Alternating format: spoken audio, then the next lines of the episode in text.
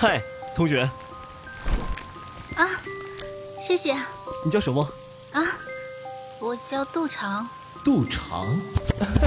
欢迎收听浪漫言情多人有声剧《和你错过的旧时光》，作者：孟妍妍，由喜马拉雅荣誉出品，小佩直播。第三十集。杜长进到寝室的时候，发现气氛明显不对。杜长拉开徐子寻的床帘，怎么了？徐子寻趴在床上，抬头看了杜长一眼。我想家，我想我妈。然后拉着杜长的手，呜呜就哭了。悲伤的情绪就像瘟疫，迅速在寝室里蔓延。不大一会儿，就哭声一片。童雅静依依的哭，安琪哇啦哇啦的哭，刘桂荣嗡嗡的哭。杜长坐在徐子寻的床边，十分不解：“有啥好哭的呀？想家？感情你是本市的，随时可以回家了。我们回家要坐五六个小时的火车呢。”杜长，你自从入学来了也没回过家，你不想家呀？我才不想那俩老毒物！你不想你妈？杜长想起那个女毒物拿针扎他的手指，语出惊人。不想，我后妈。后妈？杜长，你后妈呀？杜长，你太可怜了。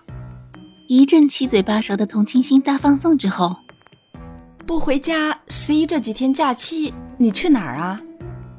杜长想了半天，我我还是和欧阳子豪去玩吧。他说带我去爬山，何英也去。啊，对，林浩宇也去。何英非得拉着林浩宇。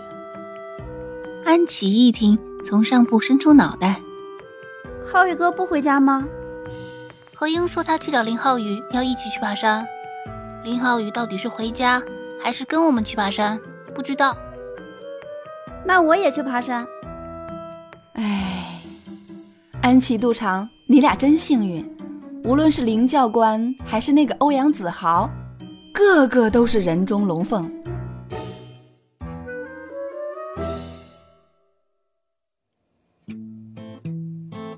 如果说……军训到十一之前，那不到两周的大学生活感受是浮皮潦草、水过地皮湿。那么从十一过后到新年前，杜长是真正发掘到了大学生活的精髓。按部就班的上了俩月的课程之后，杜长戳戳不安的心慢慢放松。这和蒋文慧时不时的给他言传身教 M 大学文学院由来已久的考前秘籍有关。他班级里的各色人等，都能在各种形式的考前突击之后，奇迹般的生还，至今尚无折戟沉沙的例子。学生们宁可在考前一个月，甚至两周前，在被窝打手电看书，站在不熄灯的走廊或洗漱间里看书，围追堵截助教给划重点，也绝不会放过可以尽情懒散的大学时光。这从平时空空如也的自习室便可见一斑。开课的第一周，杜长习惯性的每晚都去上晚自习，坐在只有一两个学生的自习室里，为着白天听不懂的高数而抓耳挠腮。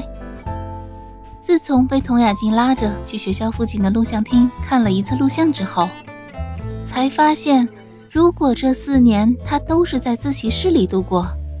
那他可真是暴殄天物，浪费春光。那难以按捺的青春萌动和一去不复返的青葱岁月呀，怎么能过得如此毫无色彩、寂寥无声？而杜长和徐子寻上课时的座位，也曾容纳二百人左右的大荷塘教室的第一排，逐渐挪到中间那排，直到最后一排。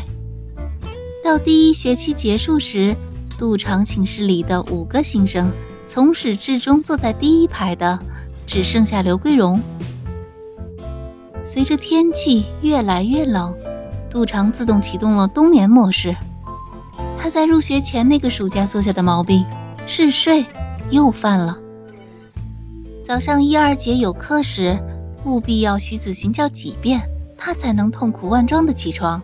蒙登转向的几次脑袋撞到上下铺之间的铁梯子上，好几次还忘了戴眼镜，摸瞎乎坐在教室里听老师讲天书。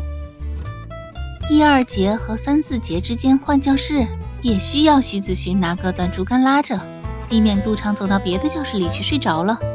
他还得写寻人启事。有一次下午的课上，杜长的脑袋嗜睡的频率像鸡啄米。下课时，徐子寻非常不幸地发现杜长的口水淌了一课本，因而徐子寻也发现了课本的空前绝后的一个新功能。接咸水，让杜长听课的精神面貌焕然一新的是蒋文慧这个从学业、生活、感情等诸多方面绝对可以称得上引路者的大师姐。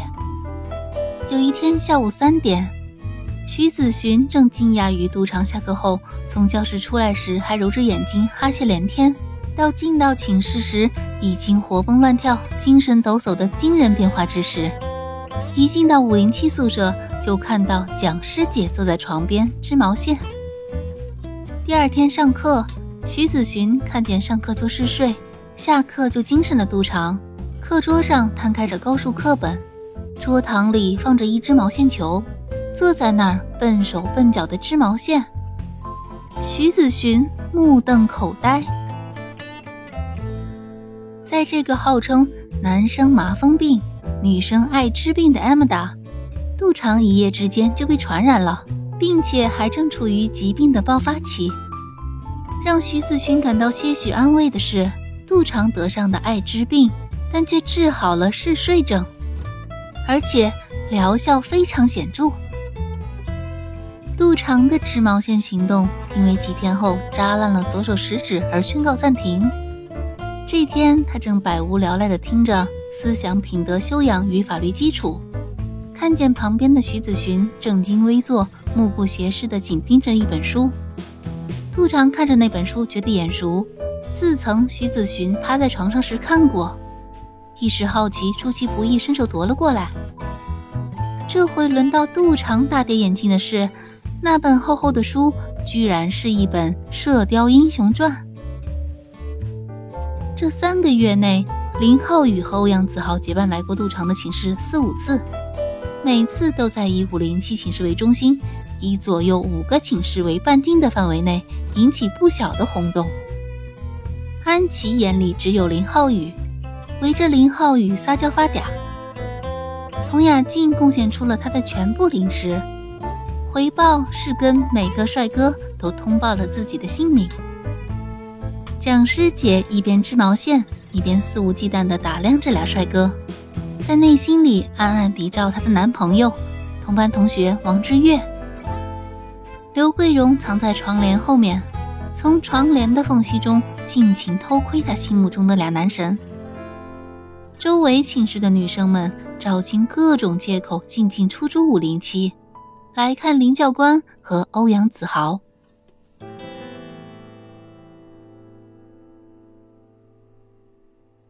本集播讲完毕，感谢您的收听。